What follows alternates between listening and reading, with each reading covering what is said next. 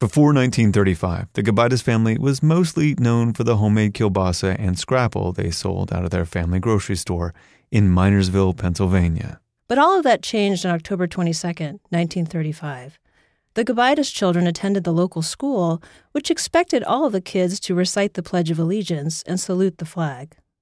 As Walter's daughter Lillian later told the story, her 10 year old brother Billy came home from school one day and said, I stopped saluting. He said, The teacher tried to put up my arm, but I held on to my pocket. Lillian thought to herself, Oh my goodness, I should take my own stand. And the next day, she did. Twelve year old Lillian sat silently and did not salute the flag or recite the Pledge of Allegiance in her classroom. Lillian said her teacher was accepting, but some of the other kids weren't. When she returned to school, some kids threw stones at her, but she said, I didn't care. I love school. I was on the honor roll. But because they refused to recite the Pledge of Allegiance and salute the flag, the school superintendent expelled Billy and Lillian Gobitis for insubordination. They'd be allowed to return to school if they'd salute and pledge. But they weren't going to. You see, Billy and Lillian's family were Jehovah's Witnesses, a Christian denomination founded in the late 19th century. One of the things witnesses believe is their allegiance is only for God. Any other oath of allegiance would violate the Bible's command not to worship graven images. In the 1930s, the witnesses were outspoken against the Nazi regime as Hitler rose to power. For that, Jehovah's Witnesses in Germany were persecuted for their resistance, including refusing to salute the Nazi flag. In 1935, the leader of the witnesses, Joseph Rutherford, publicly declared that witnesses should not participate in any oaths of allegiance, including to the American flag. So the Gobitis children stayed home. Children harassed Lillian and Billy. The locals boycotted and threatened the family's grocery store. In 1937, Walter Gobitis filed a lawsuit in Philadelphia federal court. His lawsuit claimed that the school's expulsion of his children violated the First Amendment. The Constitution, he said, protected Lillian's and Billy's right not to participate in the pledge. Their case would eventually be heard by the United States Supreme Court. Shockingly, we're now seeing a return of this debate about the symbols of patriotism. Like the Pledge of Allegiance, the flag, and the national anthem, and their relationship to the First Amendment and the right to dissent. President Trump himself has weighed in on this. He's tweeted about it a lot. So it's a good opportunity to find out what does the Constitution say about free speech and the right to dissent? It's the amendment first in our hearts that everyone thinks they know, but they usually don't. Number one with a bullet, the First Amendment. Oh, oh, oh,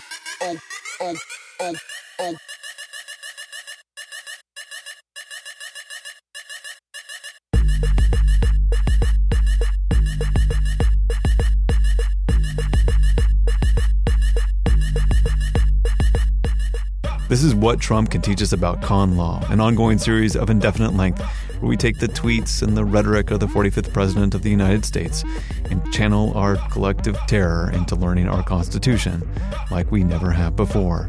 Our music is by Doomtree Records, our professor is Elizabeth Joh, and I'm your fellow student and host, Roman Mars.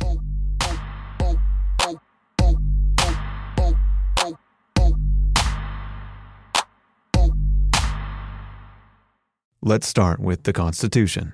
The First Amendment says Congress shall make no law respecting an establishment of religion, or prohibiting the free exercise thereof, or abridging the freedom of speech, or of the press, or the right of the people peaceably to assemble, and to petition the government for a redress of grievances. Most people are familiar with the First Amendment's right to free speech. It doesn't give you the right to say or do whatever you want, but the Supreme Court has interpreted the amendment to impose some heavy burdens on the government's ability to prohibit or regulate speech. The Supreme Court was certainly aware of these traditions when it decided the case of Minersville School District versus Gobitis in 1940. And yet, in an 8 1 decision, the Supreme Court ruled in favor of the school district. The Supreme Court said that Gobitis children could be expelled for refusing to salute the flag. This was 1940. The next year, the United States would formally enter World War II. Fears about the forces of fascism abroad were running high. In the Gobitis case, the Supreme Court reflected those concerns. In the court's words, the question remains, the court said, whether school children, like the Gobitis children, must be excused from conduct required of all the other children in the promotion of national cohesion. National unity is the basis of national security. So, for the court, the children could indeed be expelled for refusing to salute the flag. It was during this period that hundreds of Jehovah's Witnesses were subjected to violence and harassment for their refusal to participate in flag salutes. And the Gobitis decision made things even worse. On June 9, 1940, just a few days after the Supreme Court issued its opinion, a mob of more than 2,000 people in Kennebunk, Maine, burned down the local Kingdom Hall, the witnesses' place of worship. Many witness children around the country found themselves expelled from school. So here's an important aside. In American law, we have a tradition called stare decisis. That's Latin for to stand by things decided. So, what that means in practice is that American courts rely on prior cases or precedents to decide new cases. A good way to think about stare decisis is to use the metaphor of coral. Previous cases build upon others slowly over time to make the law. So, one consequence of this system with stare decisis is that courts, and especially the U.S. Supreme Court, are extremely reluctant to overturn prior cases. To overturn cases all the time would make the whole legal system unstable. It's not often that the Supreme Court decides to overturn one of its previous cases. When it happens, it means that something big culturally has shifted, or the court realizes that it has made a huge mistake. In a 1942 Supreme Court case, uh, that's after the Gobitis decision, three of the justices who had agreed that Lillian and Billy could be expelled from school took the extraordinary step of saying that the Minersville case had been a mistake. They said, we think this is an appropriate occasion to state that we now believe it was wrongly decided. Certainly, our democratic form of government, functioning under the Historical Bill of Rights, has a high responsibility to accommodate itself to the religious views of minorities, however unpopular and unorthodox those views may be. Those were only three justices. You need five justices, a majority of the nine, to make new law. By 1943, there was a changed court. Not only had three justices changed their minds, two new justices had joined the court. And they decided to hear a case that would be known as West Virginia versus Barnett. The West Virginia Board of Education had made the flag salute mandatory in school. Marie and Gathie Barnett, two witness children, were expelled from the Slip Hill Grade School near Charleston. For refusing to salute, the Barnett children were called traitors, Nazis, Japs, fifth columnists, and worse. Their father, Walter, as well as a couple of other witness parents, sued the Board of Education to stop them from requiring their kids to salute the flag. This time, the Supreme Court ruled 6 to 3 in favor of the Barnettes. Requiring children to salute the flag and say the Pledge of Allegiance violated the First Amendment. Justice Jackson, who wrote the opinion for the court, saw this plainly as an issue of free speech. Could the government force you to salute the flag? and say the Pledge of Allegiance? The answer was no. The answer is hell no. Unlike the time it decided the Gobitis case, the court in the Barnett decision saw the role of speech, dissent, and patriotism in a very different way. The opinion stated that those who begin coercive elimination of dissent soon find themselves exterminating dissenters. And in one of the most famous passages of constitutional law, Justice Jackson stated if there is any fixed star in our constitutional constellation, it is that no official, high or petty, can prescribe what shall be orthodox in politics, nationalism, religion, or other matters of opinion, or force citizens to confess by word or act their faith therein. If there are any circumstances which permit an exception, they do not now occur to us. The court also overruled the case of Minersville versus Gobitis it was no longer good law. Correcting the court's mistake was more important than sticking with precedent. Of the cases in which there has been something overturned. Is it still exceedingly rare that it happens like in three years in this case? Yes. I mean, if anything, you know, one of the things that we can sort of see over time is that a case is overturned because our historical understanding of things have changed. That, you know, our ideas about justice or fairness or which groups ought to be recognized as deserving of protection, that understandably changes over time. But three years is hardly a lifetime. It's really just a sense that, wow, we've made a huge mistake. And I think part of it historically has to do with the fact that you could read the headlines and see that the Gobitis decision actually had a role in inciting violence. I mean, people felt spurred on. The Supreme Court said you can expel these children from school, and many people took it farther and they assaulted witnesses and um, they were terrorized in the United States as well as elsewhere. I think one of the questions it raises is the legitimacy of the court. We want the court to be a kind of neutral institution. We live with this fiction that they're sort of up on high making these very lofty, abstract decisions. But when they overturn a three year old precedent, that's really saying, wow, they're just human beings and they realize they made a terrible mistake. And that's unsettling to us, right? Because we don't want the court, the Supreme Court, to be an institution that just seems like the legislature or the executive where things can change all the time. We want it to be protected or insulated from outside forces. So that is a kind of destabilizing force. But here again, and with Gobitis, I think it's you know fair to say that the court or a new majority of the court felt like this was a huge mistake. So let's reluctantly talk about Trump. With Trump, we've got a new debate about patriotic displays and a person's right not to take part. It started on August 14th, 2016. The San Francisco 49ers were about to play a preseason game with the Houston Texans in Levi Stadium. That's in Santa Clara, California.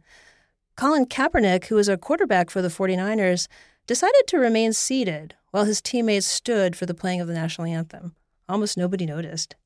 But Kaepernick did it again and again. A few weeks later, a picture of his silent protest showed up on Twitter.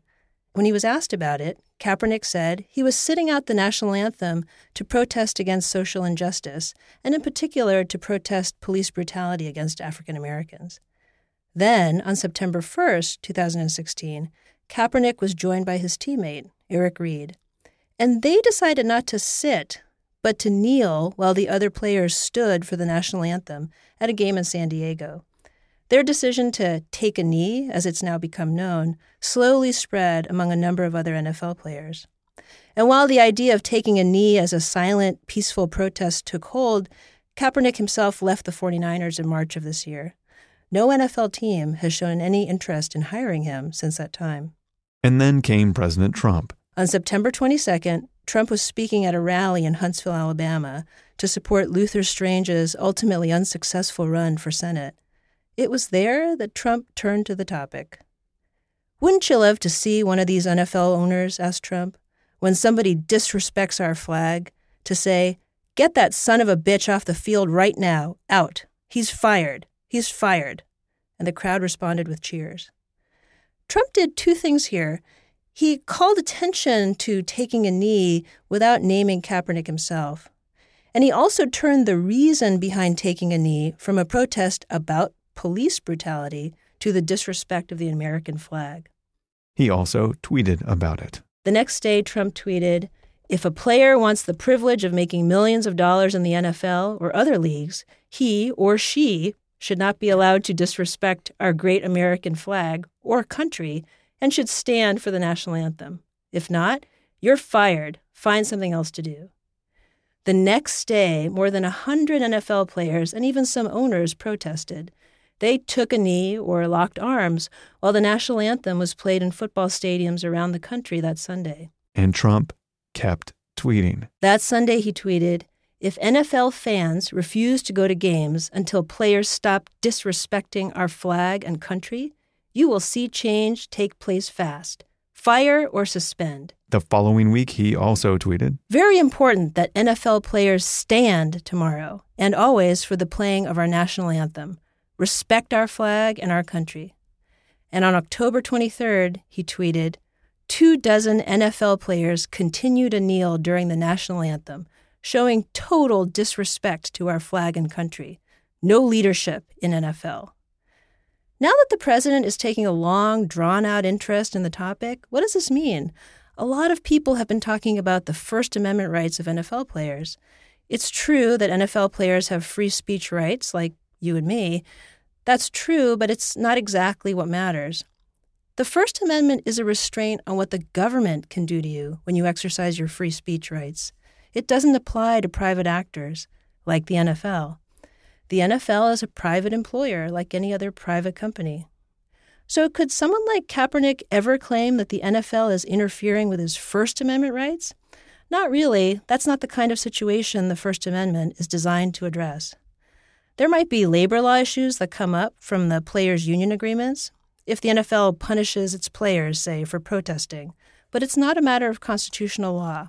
There is an exception to watch out for, though. There are reports now that some public high school football players have decided to join these protests. They have decided to take a knee or to refuse to participate during their national anthems.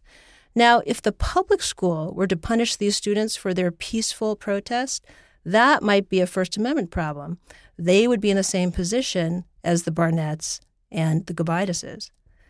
But I want to emphasize there is a similarity between the Gobitis and Barnett children and every NFL player who takes a knee, and that has to do with Trump's tweeting. Kaepernick began sitting out the national anthem as a protest about police brutality. And Trump turned this into a controversy about patriotism, the flag, and the national anthem. The growing number of NFL players taking a knee are either protesting police brutality, President Trump, or both. Whatever their motivations, they're peaceful dissenters. And that's the important thing. One of the values behind the First Amendment's protection of free speech is the right to dissent the right to have an unpopular opinion. Trump's demand that those taking a knee be fired isn't really a First Amendment problem, but his tweets grate against First Amendment values. And as the elected leader of the United States, that's troubling. That's how the stories of Kaepernick and the witnesses are similar.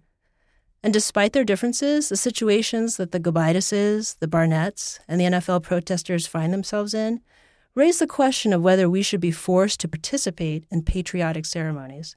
The Supreme Court's answer in the Barnett case is no, we don't have to participate. The First Amendment protects our right to dissent, even as Trump seems to tweet against it. Find out what happened to the Gobiduses and what we should be thinking about when Trump tweets anti First Amendment rhetoric after this. So, as a postscript to the Gobiduses, um, the Gobidus children grew up. Billy Gobidus became a piano tuner and an insurance executive. He died in 1989. Lillian Gobidus died in 2014 at the age of 90. She met her husband, Erwin Klose, while attending a Jehovah's Witness convention in Europe in 1951. That was just a few years after he'd been released from a Nazi concentration camp. He'd been sent there for refusing to serve in the German army or to salute the Nazi flag. Here's another piece of trivia about the Gobidus and Barnett cases the Barnetts and the Gobiduses are forever enshrined in constitutional law. But for whatever reason, it's so sad that in each of their cases, the clerk of the court misrecorded their names. So their names are misspelled in each of these Supreme Court cases for eternity. Well, why can't you change that? I don't know why they never bothered to or tried to, but they're not spelled correctly. So here you are. You're in a famous Supreme Court case, and it's not actually your name two times. Two times around the same type of case. Yes. That's crazy. That makes me question the validity of the court more than them changing their minds in three years. they can't get the spelling right. Yeah, yeah. that's a problem. Trump tweeting isn't exactly passing the Sedition Act. you, you know what I'm saying? And so part of me thinks this is, like you said, not in keeping with American values in the way that I interpret them. But part of me thinks you know, he's tweeting and there's no action here that's actually like relevant and it isn't about uh, something that I can actually uh, do something that's really damaging to my vi- vision of what America is and what the Constitution says. So, where does this type of tweeting land for you? And is there a difference between what it can actually do and, and what its symbolism means to you? Um, it's two things, right? I mean, it is a symbolism of the so called leader of the free world and his own values and what they convey to not just the United States, but the rest of the world. If we can't display a respect for free speech and dissent, how could we possibly expect that of other countries where we might criticize them? So that certainly has very practical repercussions. Um, and then in terms of constitutional law, that's right. I mean, what Trump is doing doesn't seem to be a First Amendment problem as it stands now. But the problem is all of these interpretations of constitutional law, they don't occur in a vacuum. They occur in a cultural context. Um, they occur against, you know, what are people saying and thinking? And that, if the justices never say so, they interpret their values against the background of it. Now, it might be that if there's a First Amendment case that talks about dissent in some time in the near future, that you know, they might be aware that in this environment where the president himself seems to be disdainful of the right to dissent, we want to push back and say there is actually a right to dissent, and we are going to reaffirm that right now.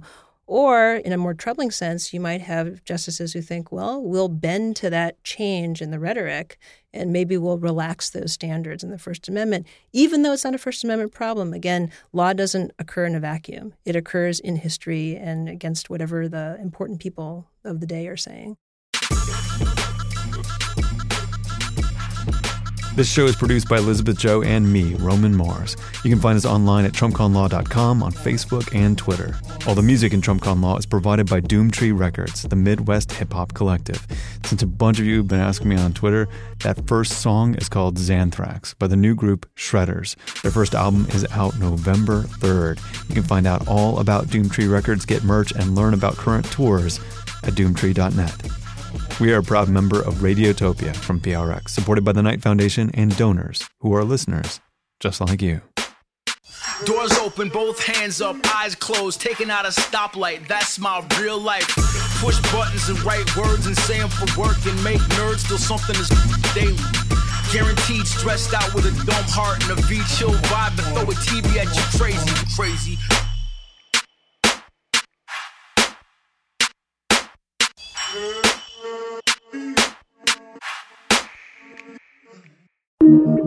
Radiotopia.